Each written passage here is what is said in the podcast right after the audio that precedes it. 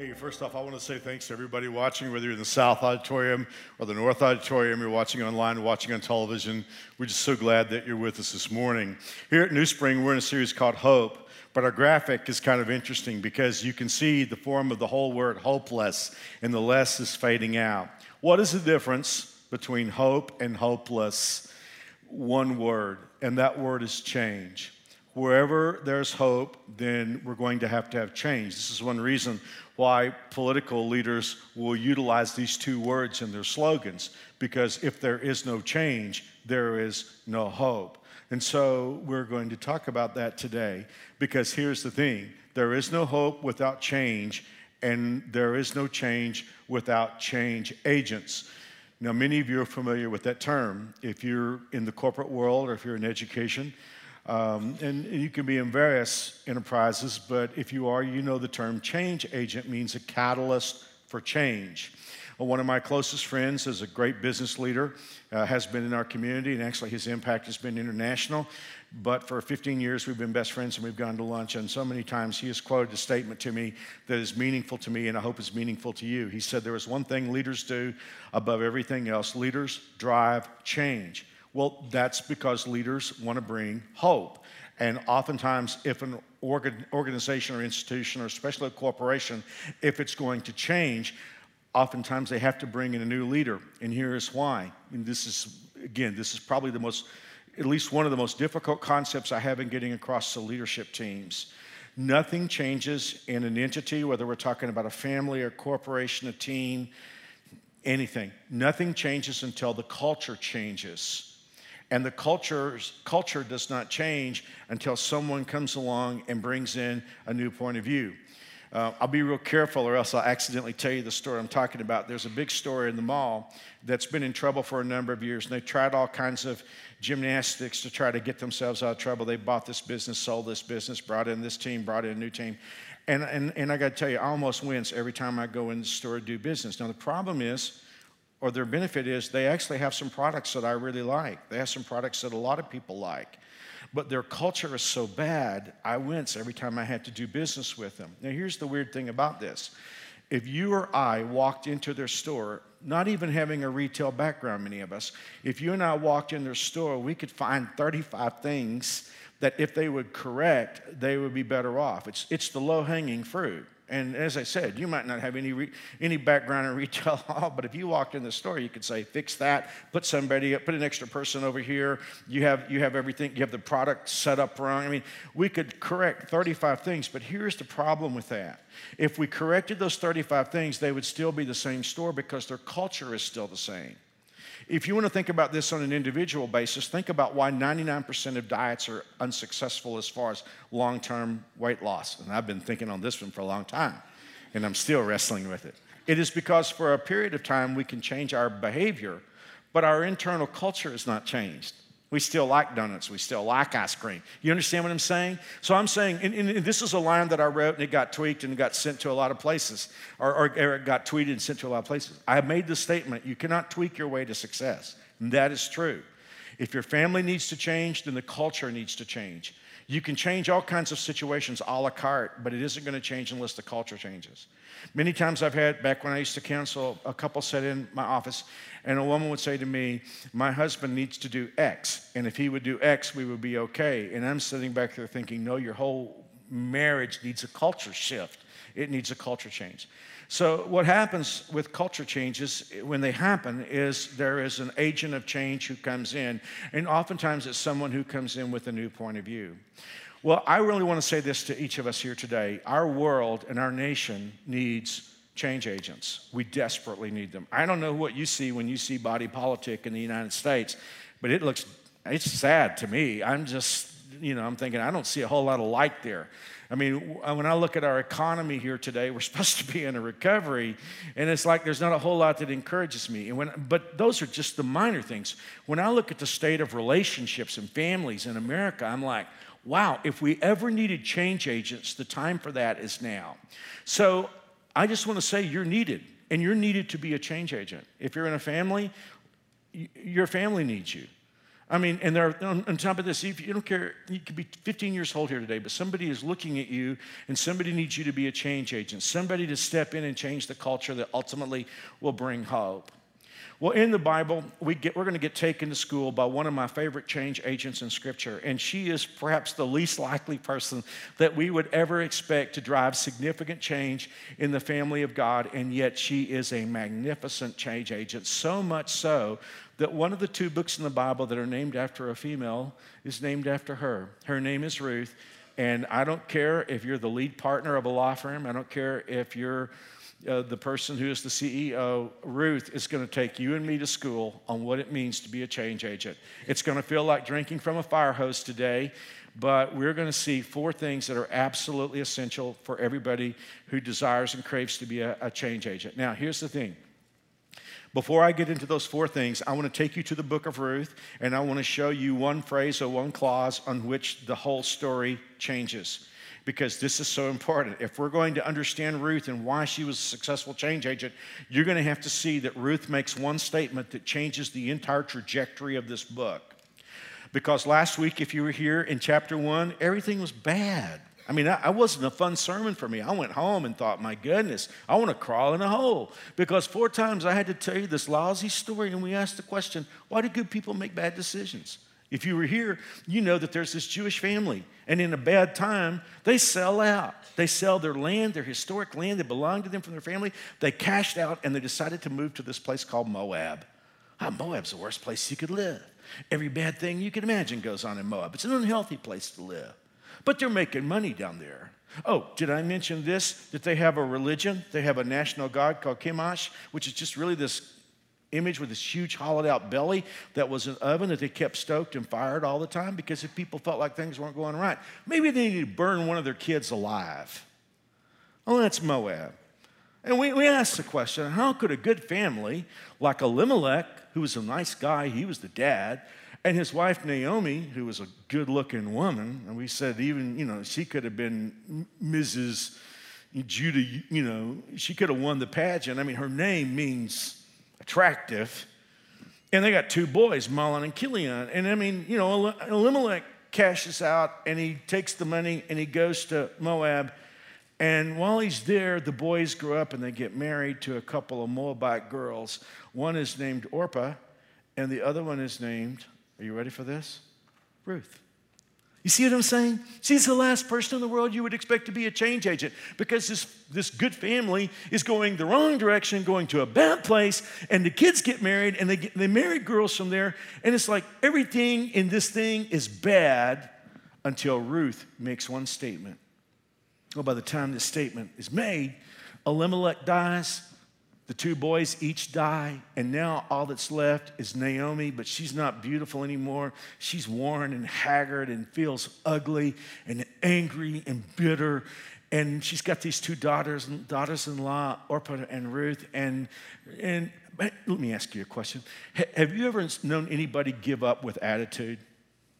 You know, it's like they're throwing in a towel, but boy, I mean, they're, they're angry that they're having to do it. And that's Naomi. And she's, and I'm not blaming her, she's been to a lot of funerals. But Naomi's like, yeah, I'm going back to Judah. God has like really messed me up, and but I'm going home. And her daughters-in-law, I mean, they're saying, we'll go with you. You know, whatever. So Naomi's walking a little ways and she starts thinking about this. You would too. Man, I'm going to go back home. We don't have any place to go back to. We don't have any money. We're dead broke. And I'm going to go back there and they're going to see me and they're going to say, Is this Naomi? I mean, is this the beautiful woman? What happened to her? Where's, where's her husband? Where's her boys? And what's the deal with the two Moabite girls? So Naomi stops and she says to the two girls, You know, you need to go back home. Just, just, just go back home. And, and, and this is how upset she was. She said, Listen, being connected to me is not going to help you. I don't, I don't have any more sons for you to marry. If I were to get married today, sleep with my husband, get pregnant tonight, you're not going to wait for him to grow up. So go back home because I can't do you any good anymore. And at that moment, Orpah says, Okay. Well, I'm walking you right up to the phrase that Ruth is going to say that is going to change the trajectory of this book because everything until that moment is down. And Ruth is going to make one statement, and after that, everything is going to be up. And this is going to turn into a love story, and it's going to turn into a story of redemption, and it's going to turn into one of the most exciting stories in the Bible because change agent Ruth is going to step into this awful situation where her husband's dead, her brother in law's dead, her father's dead, and she doesn't know anything but bad in Moab, and her mother in law is no help because she's freaked out and checking out on life, and yet Ruth is going to step in and she's going to make one statement. It's going to all turn around. You ready for it? Look at the book of Ruth, chapter 1. Man, in the old days, they used to use this in weddings. Ruth 1:14. Orpah kissed her mother-in-law goodbye, but Ruth clung tightly to Naomi. Look, Naomi said, your sister-in-law has gone back to her people and back to her gods. Now, you and I know what worshiping her gods means. You should do the same. And like we said last week, are you kidding me? I mean, Naomi, who loves her daughter in law, is telling her to go back to her gods where they burn babies alive? Well, nothing is messed up as an angry, bitter Christian. But Ruth replied, Don't ask me to leave you and turn back. Wherever you go, I will go. Wherever you live, I will live. Your people will be my people. Are you ready for this? This is the line on which the book of Ruth changes trajectories. Your God will be my God. After this statement, this book turns because we are brought face to face with a change agent.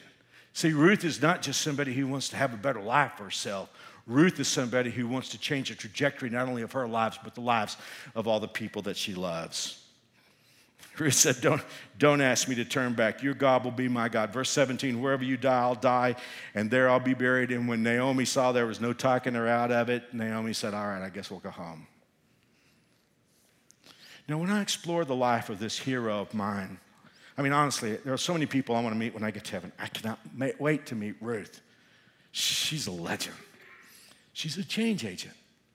There are four things that I see, and honestly, I would love to have 12 hours to do a seminar with you on these, on these four things, but I've only got about 22 minutes and 40, 40 seconds. So, want, it's going to be like drinking out of a fire hose, but I want to tell you something. I, I, whatever your situation is, whether you just, you're in a family or you, you're a leader of a team a leader of organization, commander of a squadron, or you're the lead partner at a law firm, whatever it is that you do, CEO of a company, small business owner, you're going to walk out of here today understanding the four most important things that are absolutely vital if you want to change cultures and eventually bring hope to people. And here's the first one. First one's so big. However far you had to drive, the first one's worth it. Number one, it is a sense that what's normal isn't right. See, here's the thing. If, if someone were to meet us on the street and ask us, what is, how, do you, how do you determine what's right and what's wrong? If, if, we have, if we have faith in God, which almost all of us do, we would say, well, our God tells me what's right and what's wrong. If a person was not a God follower or believer in God, they would typically say, well, I have a creed or I have a, I have a sense of, of, of there's a certain group of things that I believe are right and wrong. I'm going to tell you something. I don't think that's 99% of us. I mean, those things may speak into it, but here is the thing I think for most of us, our right and wrong comes from what is normal to us. I'll give you an innocent illustration of this. You see a couple get married, and they're just like in love, and you know, and it's almost sickening to watch them together until they come to their first Christmas. And the guy's like getting ready for Christmas, and the gal's like ready to get ready for Christmas, and the guy starts noticing she's doing it all wrong. I mean, it's just backward. And he goes to her and says, Why is it you're, you're celebrating Christmas all wrong? And she's saying, Well, this is how my family did it. And he's saying, But your family did it all wrong. And, well, what makes you know it's all wrong? Because my family did it this way. See, normal is determine what's right. Now, that's innocent, it doesn't make a whole lot of difference. Let me tell you this I've seen it get real serious. I've seen adults who had anger issues and asked them, why you have the anger issue, and they say, well, it's because it's how I grew up. And I'm saying, well, were you happy with your father who had the anger issue? No, I haven't spoken to him in years. Why? Because he's got anger issues. But you have anger issues. Well, it's just what I know. What's normal becomes what's right. I mean, I, I, talk to college students. I mean, they're, they're going to parties and they're getting drunk out of their mind and putting themselves in vulnerable positions. And I'm asking them, why would you do such a thing that's so dangerous? Well, it's what, just part of being a freshman. And on and on it goes. I mean, I've even seen people who were abusers who grew up with abuse and they hated the abuse, but the problem is it was normal to them. See, all of us have this in all different areas of our life. It's like what's normal to me feels right because it's normal. And that's the reason why businesses and corporations and teams keep doing the same dumb stuff, and anybody else who's unrelated could walk in and instantly see all kinds of things are, that are wrong. But the problem is, this business, this culture won't change because to them it's right. I don't have the time to go into this, but one of my favorite um, stories about business changes was when Alan Mulally took over Ford Motor Company. Well, Alan grew up in Kansas. That helped him a whole lot. I've often believed Kansans have a sense of practicality that serves us well. But Alan was at Boeing, and, and Ford Motor Company was going broke for 40 years. And, and so they, they just like did a wild card and pulled Alan Mulally in to be CEO in 2006. And at first, there was a lot of resentment of him because Ford had all kinds of internal problems. They had cultural issues. They had silos, and people protected their turf and, and their turf wars, and they would have meetings that lasted forever, but no decision would be made. They'd make the decisions away from the meeting, and, and, and nobody could admit they had a problem about anything. Well, Alan Mulally steps into that, and he begins to talk about culture change. And the guys that are there were saying, like, we just don't know that you really get the car business. And so he said something, and I love this, all of you who come from aircraft industry. Mulally said, well, let me see if I get this. You, you make a, a, product that has 3,000 moving parts, and I come from a business that makes a product that has 30,000 moving parts and it has to fly. I think I get your business. but my favorite Mulally story is, in the early days, he, he took the top engineers to the testing grounds, the proving grounds at Consumer Reports. Now, if you know anything about Consumer Reports, you know they don't take any advertising money so that they can give an objective evaluation of products. And automobiles is probably their, their number one thing. So he takes, he takes his top engineers to the testing grounds at Consumer Reports. And, and the guy who's there from Consumer Reports, Mulally asked him, he says, Tell me what you think of Ford. He said, I wouldn't buy one. And when he asks them why, then he gets very blunt and he starts telling them all the problems with Ford. And all the executives begin to argue with him to tell him everything they were doing is right. And Mulally said, I didn't bring you here to talk, I brought you here to listen. And I really believe that that's where it begins. When we get to the place where we say, it may be normal, it may be business as usual, but it's wrong. Do, do you see what Naomi was telling Ruth she was saying to Ruth, Go back to Moab because it is what is normal for you. And Ruth is saying, Don't send me back there because what's normal is wrong. And I think that Ruth was saying, It hasn't done my people any good, and it sure didn't do your family any good. Listen, here's the statement that Ruth was making, and I think it's the same statement that anyone makes when they come to Jesus Christ. Ruth was saying, Don't send me back to normal, take me to right. I want to go to what's right. Don't let me go back to normal because normal is wrong. Do you feel that today? If you want to bring change to your family, you've got to have the boldness to step up and say, it may be normal, it may be the way we've always done things, but normal isn't right. you know how it is when we fly into big cities. A lot of times we won't even use the name of the city, we'll, we'll, we'll call the name of the airport, right? You know, if you're flying commercial in Chicago, you're really flying into O'Hare, yeah. Do you know O'Hare's not even named after a, I mean, O'Hare's named after a guy that never lived in Chicago? Do you know that? it's true. Butch O'Hare, World War II hero. And I got to tell the story quickly because times, like I said, I'd like to have 12 hours to do this talk. Butch O'Hare um, was on a carrier as a pilot in the early days of World War II when we were losing the war to the Japanese in the South Pacific. And um, the Japanese was, they were like encroaching on Australia. They got really close to it. And so they sent a fleet of ships as a task force uh, to the area to engage the Japanese. And the Japanese, when they got close, they sent out a, a, a, well, actually 18 bombers, but the first wave there were only nine. And so when the Americans scrambled their, their fighter planes, they, they thought that they were engaging all the Japanese bombers, when in reality they were only engaging half of them.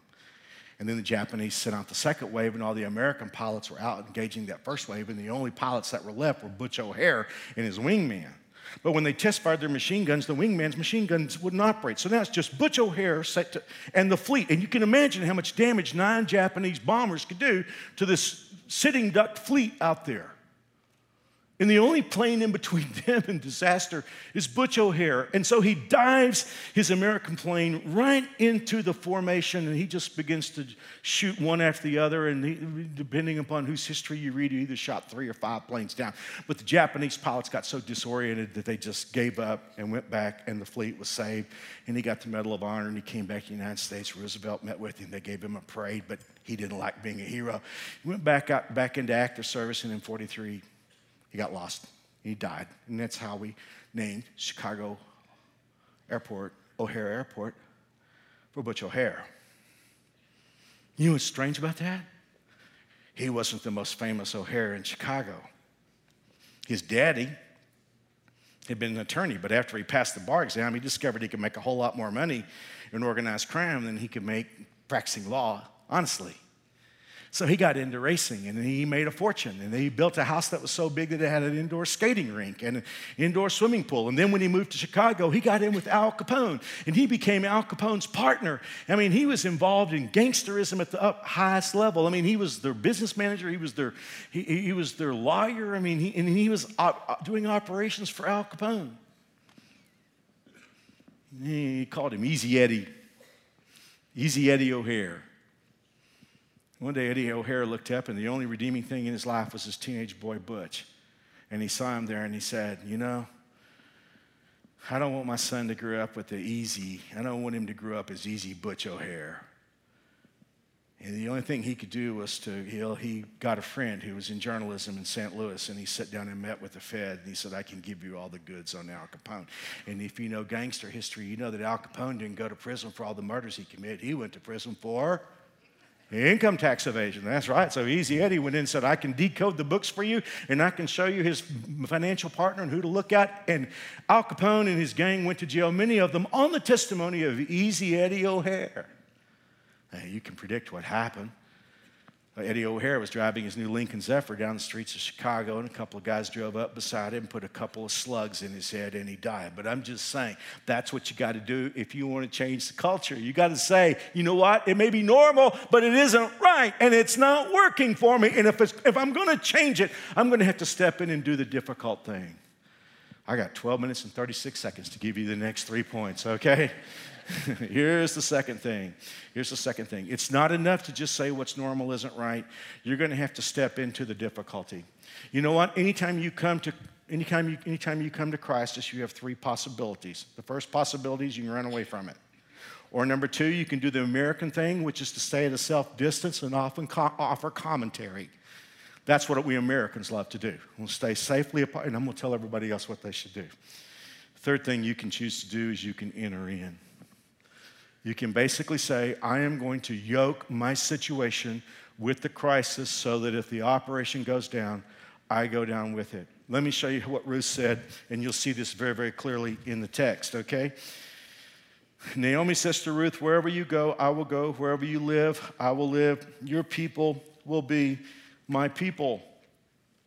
Now, that may not sound like a whole lot to us, but you got to remember Ruth's a Moabite. And she's going to go back to a people who hate her. I mean, the Jewish people have been trained basically that the Moabite people are bad. And you know how it is a lot of times if you're part of a bad story, people feel like they have a reason to reject you. And so it would have been the easiest thing in the world for Ruth to stay in Moab where she was comfortable, but she said, You know what's normal isn't right. And so the only way I can help, my mother in law's in no shape to do anything. She's incapacitated by her grief and bitterness. So Ruth is saying, You know what? Your people will be my people. I am, ready for this? I am stepping in. When I think about the people that I know about who have stepped in, the person I guess I think about the most is Mother Teresa. You know, you think about there were the lepers in Calcutta. I don't know about you, but I'd want to run away from that. Leprosy is an awful disease. And instead, not only did she help them, she moved in and lived among them. There are many quotes of Mother Teresa's that I like, but I, I, this is my favorite. She said, I try to give to the poor people for love what the rich could get for money. No, she said, I wouldn't touch a leper for a thousand pounds, but I would cure him for the love of God. what's she saying? It's a statement that I make to my staff all the time. You can't do anything significant without getting your hands dirty. See, a lot of people want to make change, but they don't want to get involved. They don't want to get engaged. They don't actually want to become part of the situation. They want to step back and just be purely a consultant. But the only way to bring long term change, be a change agent that actually impacts the culture, is to get your hands dirty. Now, there's one exception, and I want to make sure everybody gets this exception. I'm not talking about marriage. Because there's somebody out there who could say, oh, okay, Mark, I'm dating a guy who's a total jerk. He doesn't have a job, doesn't treat me well, but I guess I should step in. No, no, no. Marriage is not that way. That's an equal partnership. But I'm just saying, stepping in. Somebody could say, well, Mark, I don't see any benefit. I mean, I'm, I'm in a safe place right now. Why should I leave the safety of my situation and yoke up with people that are in difficult situations? Well, if you believe in God, listen to this. In Isaiah 58, the Bible says, if you spend yourself on behalf of the hungry and satisfy the needs of the oppressed, then your light will rise in the darkness and your night will become like the noonday. The Lord will guide you always. He will satisfy your needs in such sun scorched land. Basically, God is saying this look, if you will engage yourself in helping people who are suffering, God is saying, all that time that you're busy and vulnerable taking care of them, God is saying, I'll just make your needs a primary concern of mine. Number three. After you say what's normal isn't right and I'm stepping in, here is a huge one. Oh gosh, this is so big. You've got to take the first available right step. Being a leader for years of a church, being president of organizations, sitting on boards of other organizations that needed change, I have come to believe, and then talking to leaders in other worlds.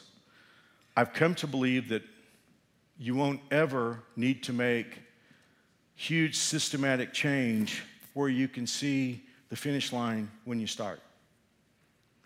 This is what keeps most Americans from being change agents.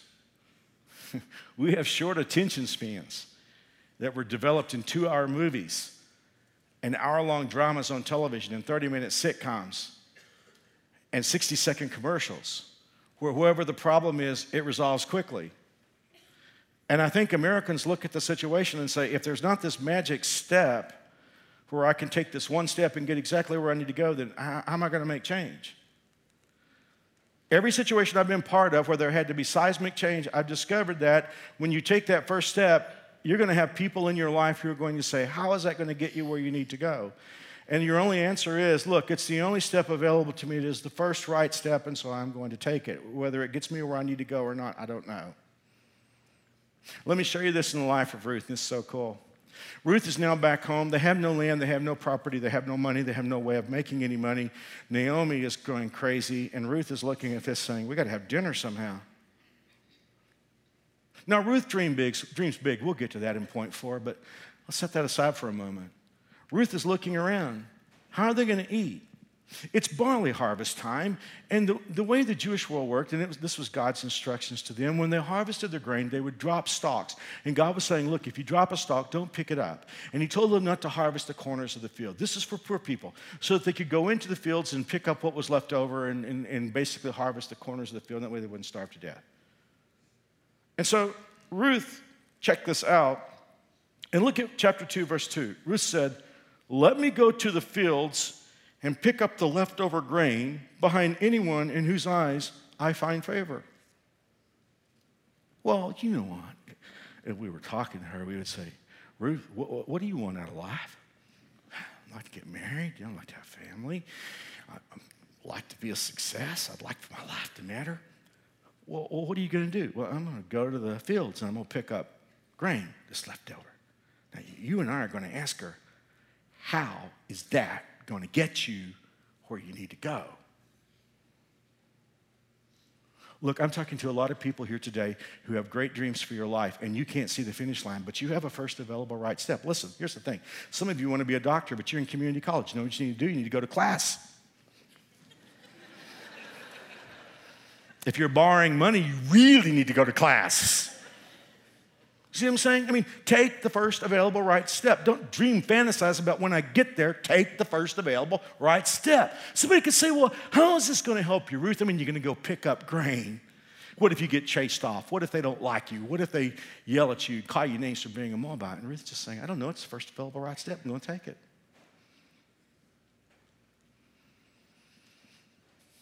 You know what? It worked when she's picking up grain in the field, she's going to meet Boaz. He's Prince Charming. Going to meet that next week. He, he, he's handsome and attractive, and, and he was a good guy, the right kind of guy, and he falls head over heels in love with her. They're going to get married. They're going to have a family. They're going to have a baby. They're going to have a grandson. That great grandson is going to turn out to be King David. A few generations later, their great great grandson is going to turn out to be Jesus Christ. It all started in the fields.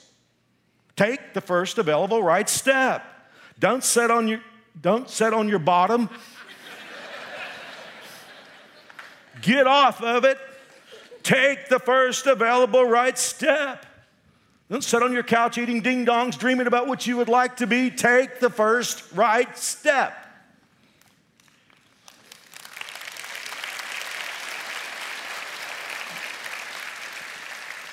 This is something I don't hear in America anymore, and especially don't see it in entertainment. Listen, if you truly want to be a change agent, people have to listen to you. And I know what I'm going to say could be argued with, but here's the thing people don't listen to you because you have a title. People don't listen to you because you have string of degrees, although those are all good things. People are not going to listen to you because you're attractive. There is only one reason why people listen to you. You have to be a person worth listening to. And the only way to be a person worth listening to is you have to earn respect. And respect is earned by taking available right steps and paying the price of doing that. And if you will do that, you may not be George Clooney, you may not look like George Clooney, you know, you may not have Bill Gates' money, but people will listen to you because you will have earned the respect. Let me show you this in the case of Ruth. Because, see, Ruth goes to glean in Boaz's field, and she's noticing Boaz is kind of like being good to her. And so she asks him, What have I done to deserve such kindness? I'm only a foreigner. Now, listen to Boaz's answer. He could have said, Because you're a hottie. I think she was. but listen to Boaz's response and see if you can't pick up the first three points of our message. I know, Boaz replied, but I also know about everything you've done for your mother in law since the death of your husband. You entered in. Mm-hmm. And I've heard how you left your father and mother in your own land to live here among complete strangers. Normal wasn't right. May the Lord, the God of Israel, under whose wings you have come to take refuge, reward you fully for what you have done. You've now taken the first step. So the Bible says when Ruth, and this is Boaz talking about her after she leaves. When Ruth went back to work again, Boaz ordered his young men, let her gather grain right among the sheaves without stopping her. And a lot of people, this was their favorite line from the book of Ruth. And pull out some heads of barley from the bundles and drop them on purpose for her. And this guy's followed for her. and he said, Don't give her a hard time. Why? Because she earned his respect. How is respect earned? Taking the first available right step every time, then take the next available right step. That's how change agents change. Number four, I have one minute, 47 seconds. Number four. Remember, number one is what's normal isn't right. Number two, stepping in. Number three, take the first available right step. And number four, dream, dreaming what never was. Now, this, this statement comes from one of my favorite little couplets. Um, George Bernard Shaw is the person who said it originally, but most of us know what Bobby Kennedy did to it because I think Bobby Kennedy made it better. It's a statement that Bobby made a lot when he was running for president in 1968.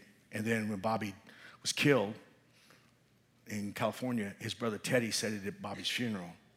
Here it is. You ready? Most men see things as they are and ask why. I dream things that never were and ask why not. That is Ruth. See, the things that Ruth dreams, she's never seen. She's from Moab. Hey, good things didn't happen down there. And she sure didn't learn it from the family that she married into because they were a wreck.